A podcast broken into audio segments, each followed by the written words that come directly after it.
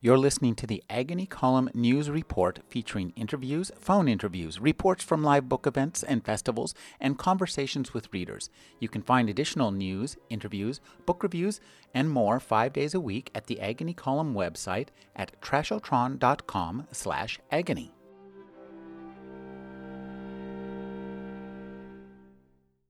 James Ellroy was born in Los Angeles. He's the author of the LA Quartet, which includes The Black Dahlia, The Big Nowhere, LA Confidential, and White Jazz, and the author of the Underworld USA trilogy, American Tabloid, The Cold 6000, and Blood's a Rover. He's currently working on the LA Quintet, which includes Perfidia and This Storm. His latest novel in the series is The Enchanters. Thank you for joining me, Mr. Ellroy. That's perfect. That's perfect. It's right to the point. It it takes in the fact that the former second LA quartet is now the LA quintet, and it doesn't bring up the prior book, Widespread Panic, which is novellas, and the comedic Freddie Otash, whereas the book that you read, The Enchanters, is the tragic Freddie Otash. You know, one of the things that immediately struck me about this book is the way in which it's told that you, you immerse us in the perceptions of the storyteller. Uh, this is Freddie Otash. He was a real person, died in 92. Did you ever meet the man? Oh, yeah, I knew him for the last several years of his life. I didn't like him he was uncharming, he was thuggish, but he was well past it at that time. He was a criminal. He was a corrupt cop and a shakedown artist, and you and I, we wouldn't do the things that uh, that he did, and so we I was initially planning on using him as the hero for for financial compensation of my novel, which uh, the book I was about to write, American Tabloid, and then realized, nah. Part of the deal was that he was not to contradict me for attribution, and uh, I didn't trust him to you know, to to stick to that rule. So I sent him down the road. You know, one of the things that, as I read this book, I just thought it was uh, really extremely brilliantly written. You immerse us in this slang um, argot that uh, Freddie speaks in, and it struck me that as I was reading this, you do have a glossary at the back, but you don't really need it. And what happens in the reading experience is that as we read it, we take the meaning of the slang words we don't understand and we intuit them. And it's pretty easy to intuit, but still, we are filling in the blanks of the slang with our imagination, which is much more powerful than any definition of something we already know. So as we read this the argot and the, the way that Freddie talks, we're filling it in and investing our own imagination. It becomes much more powerful, I think, by virtue of the fact that we don't always know exactly what it's talking about, but we take the vibe from it. And that's, I think, more important than the exact meaning. I agree. You learn within context uh, the the the police are go Freddie's constant records checks. Uh, all of it, all of it. We see where it's going, and we we learn as we go. And Freddie learns as he goes. And although you know, you know, he's a dope addict, so he's somewhat impaired. You know, it's interesting too. It struck me that after a while of reading this, I'm thinking that Freddie is like the perfect combination of Sherlock Holmes in that he has what he calls the man camera, that it's a sort of yeah. eidetic memory that enables him to I, I see and identify details that other people don't see. But also, he's like Hunter S. Thompson. He's cooking his brain up with a variety of, of drugs and alcohol that constantly, you know, induce kind of hallucinations.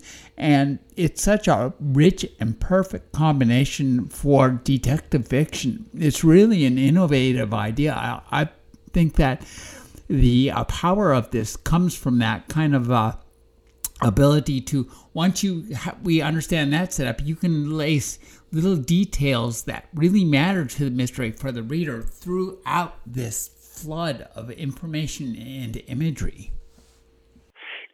All information, sir. He's always thinking. This would. It's. It, you know, I'd be lucky to get a movie option. That would that would be nice because it's money from nowhere. It will never be a movie or a, a a TV show because I would say it's sixty percent interior monologue. It's Freddie thinking his way through something. It's Freddie looking uh, through the lens of a microscope. It's Freddie rolling fingerprints, and it's Freddie reading files. You know, that's one of the things that makes this so interesting as a novel because it, it's a very pure reading experience in that you can only experience this novel essentially by reading it, and it puts you into the mindset of Freddie, and that is a boiling mass of a flood of imagery and drugs and people and connections, some of which he makes that may matter, some may not matter to the to the ultimate mystery, and it's really enjoyable to kind of start to pick out the parts that matter, and that's just uh, acknowledge the incredible cast you've got here. Jimmy Hoffa. Well, it's all plot. It's all plot right from the beginning, and the two break-ins at the beginning of the book. Uh, one where in, in the, you know, in the in the second chapter, when he sees, you know, when after Peter Lawford has told him that Marilyn Monroe is dead and she's at the house, and he goes in there, that's one. What he sees is most of what you need to solve the mystery. And then the second one, you know, which is a flashback, Jimmy Hoffa hires him there. He goes in and sees the rest of the stuff. It's it's just a barrage of information and he's taking it all in. And everything furthers the plot. Now, one of the things that interests me about this book is as a historical artifact, and I look at you know the the wide swath of your writing. It strikes me that, in a sense, all of this writing that you do is incredibly well informed by research. And I, am it's thinking, not. It's not, sir. I, it's I not. Make, I make it all up. Oh wow! Well, there you go. I was going to suggest that you might uh, might have chosen to write a, a, history as opposed to fiction. Is there a reason that you no. haven't? No, I, I don't like it. I I don't like research. I don't want people telling me what to write. Think, you know, it, it, all of it. And when I started looking into the Marilyn Monroe death, I saw that it's all misinformation. And I saw that it's all blank walls. It's it's a it's an accidental drug OD or it's a suicide. And the former is more likely. And you know, the mob didn't kill her, the Kennedys didn't kill her. It's a bunch of shit. And so that gives me that much more latitude to fictionalize is when you put something like this together, you are putting together lots of facts. I mean, not not necessarily facts in the real world, but facts in uh, in the novel. It, do you just spin these out in the prose and then keep them collecting in your brain, like you know the seed cloud seeds seeding the clouds, so you can rain them down later in the novel? I wrote a 400 page outline for that book. Freddie's every thought Freddie's every rumination, Freddie's every action was laid out before I wrote the first word of the text. Wow, so you're like a, a, a Beethoven in terms of you write the score out and then play it out afterwards. I'm looking at a picture of Beethoven on my office wall right now. that that's very very interesting. You know, one of the things I think you do do in terms of history is whether or not you, you capture the facts. I think that the feel of the world is as important as the facts of what happened, and that sometimes the best way to tell history and to learn history is to read uh, fiction in that that tells you how people felt about the world and how they why they acted as opposed to exactly what happened which a may be mistaken b may be unimportant to the people at the time yeah, it's I I just have I was 14 years old in the summer of 62 and the book takes place. Uh I have no other than bopping around. The the neighborhood where Hollygrove orphan home the orphan home is uh the and where Freddie goes canvassing when he's looking for the the home of the little Mexican kid is that's where I grew up, and so I know it very very well, and that's a distinct memory. And I used to like to ride bicycle out to Pacific Palisades along Sunset and go to the Bay Theater because Pali High girls, when I was a kid, were the most beautiful high school girls in LA. So I was perving on the high school girls, and I, I'm a I'm a window peeper. You know, I've written about it before, and I had other voyeur characters, but nobody liked Otash. I like looking at windows. You know, it's interesting the idea of looking at a window through a window uh, it is the idea of being outside and looking in and i think that that creates a certain kind of persona and a certain kind of perception that's perhaps particularly useful in, in terms of a mystery uh, a detective or you know problem solver is always on the outside trying to get in. Freddie Oates, the the genealogy, and I'll talk about this at the bookstore in Santa Cruz. The hard-boiled fiction, hard-boiled fiction in America, the Alpha and Omega are Dashiell Hammett's first novel, Red Harvest, 1929. The Enchanters, 1923, uh, 2023. So it's 96 years. Yeah, we, we are we are the alpha and the omega. He's where it started, and I'm where it concludes. And these are books in.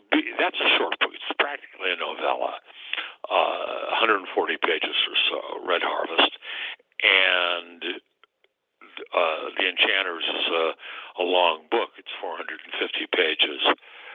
But it's everything you need to know about life, institutional corruption, men and women, and the history of the time and place. Uh, and the nexus of Hollywood, organized crime, rogue police elements, all of it. You know, I, I really like the way in this novel that while uh, Freddie's in the midst of trying to solve this novel, the crime and, and try to understand what's going on, that you slip in and it works out really well. You know, he, that part of this novel, big part of this novel, is his interest in Pat Kennedy and Lois Nettleton, two of the uh, characters.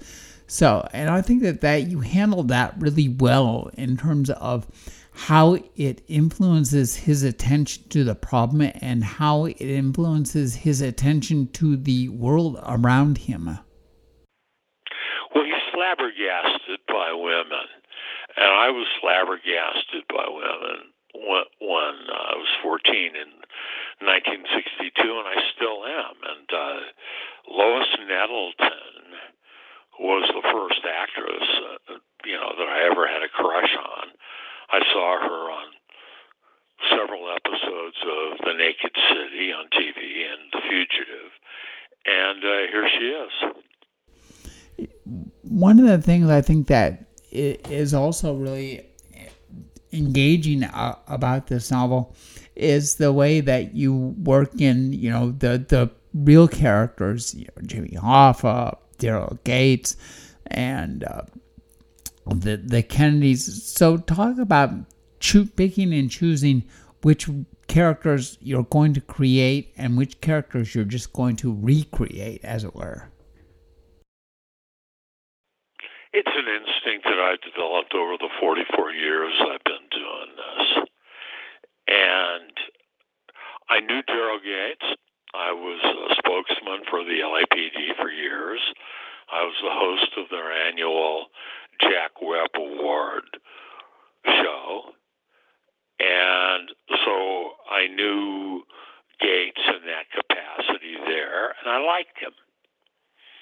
And I've always liked Chief William H. Parker. He had a raw side. Uh, people seem to have a, a terrible opinion of him today, looking at him through the the lens of contemporary values. But I liked him. I liked I liked Whiskey Bill Parker. Didn't like Freddie. Didn't like Marilyn Monroe. And I haven't met any of the other characters. I greatly admire Robert Kennedy. I thought he was the greatest crime fighter of the American 20th century. And he's portrayed more sympathy, more sympathetically than not in that book. And Natasha Lytess, the woman who is in love with Monroe, her drama coach going way back to the late 40s was a find. Just reading a biography of Monroe. I never warmed to Monroe herself. In fact, I disliked her. She's boring. She's boring to me. One of the things I really liked about this book is the way you the ease with which you dipped into the fairly deep past of the book from the 62 incidents to the 48 incidents, it gives it a lot of scope and depth and adds a, a whole layer of richness. And I'm wondering if, if you care to talk about, you know, incorporating those threads of the past and reaching back and how that, I think it really um, gives the book a lot of power.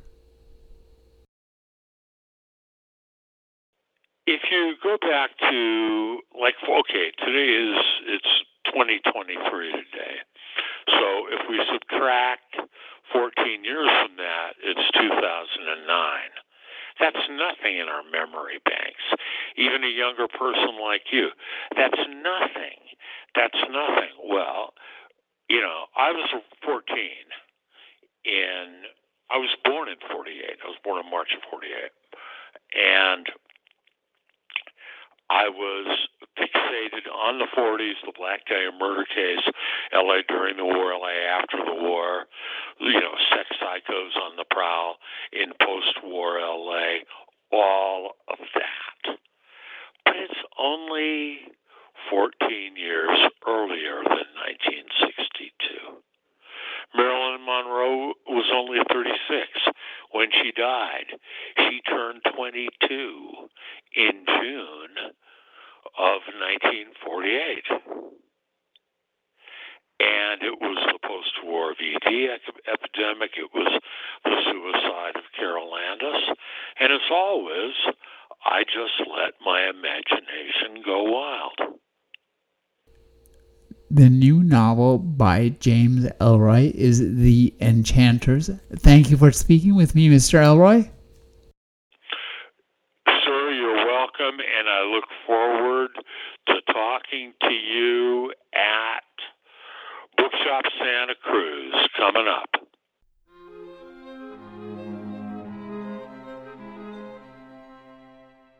You're listening to the Agony Column News Report featuring interviews, phone interviews, reports from live book events and festivals, and conversations with readers. You can find additional news, interviews, book reviews, and more five days a week at the Agony Column website at trashotron.com slash agony.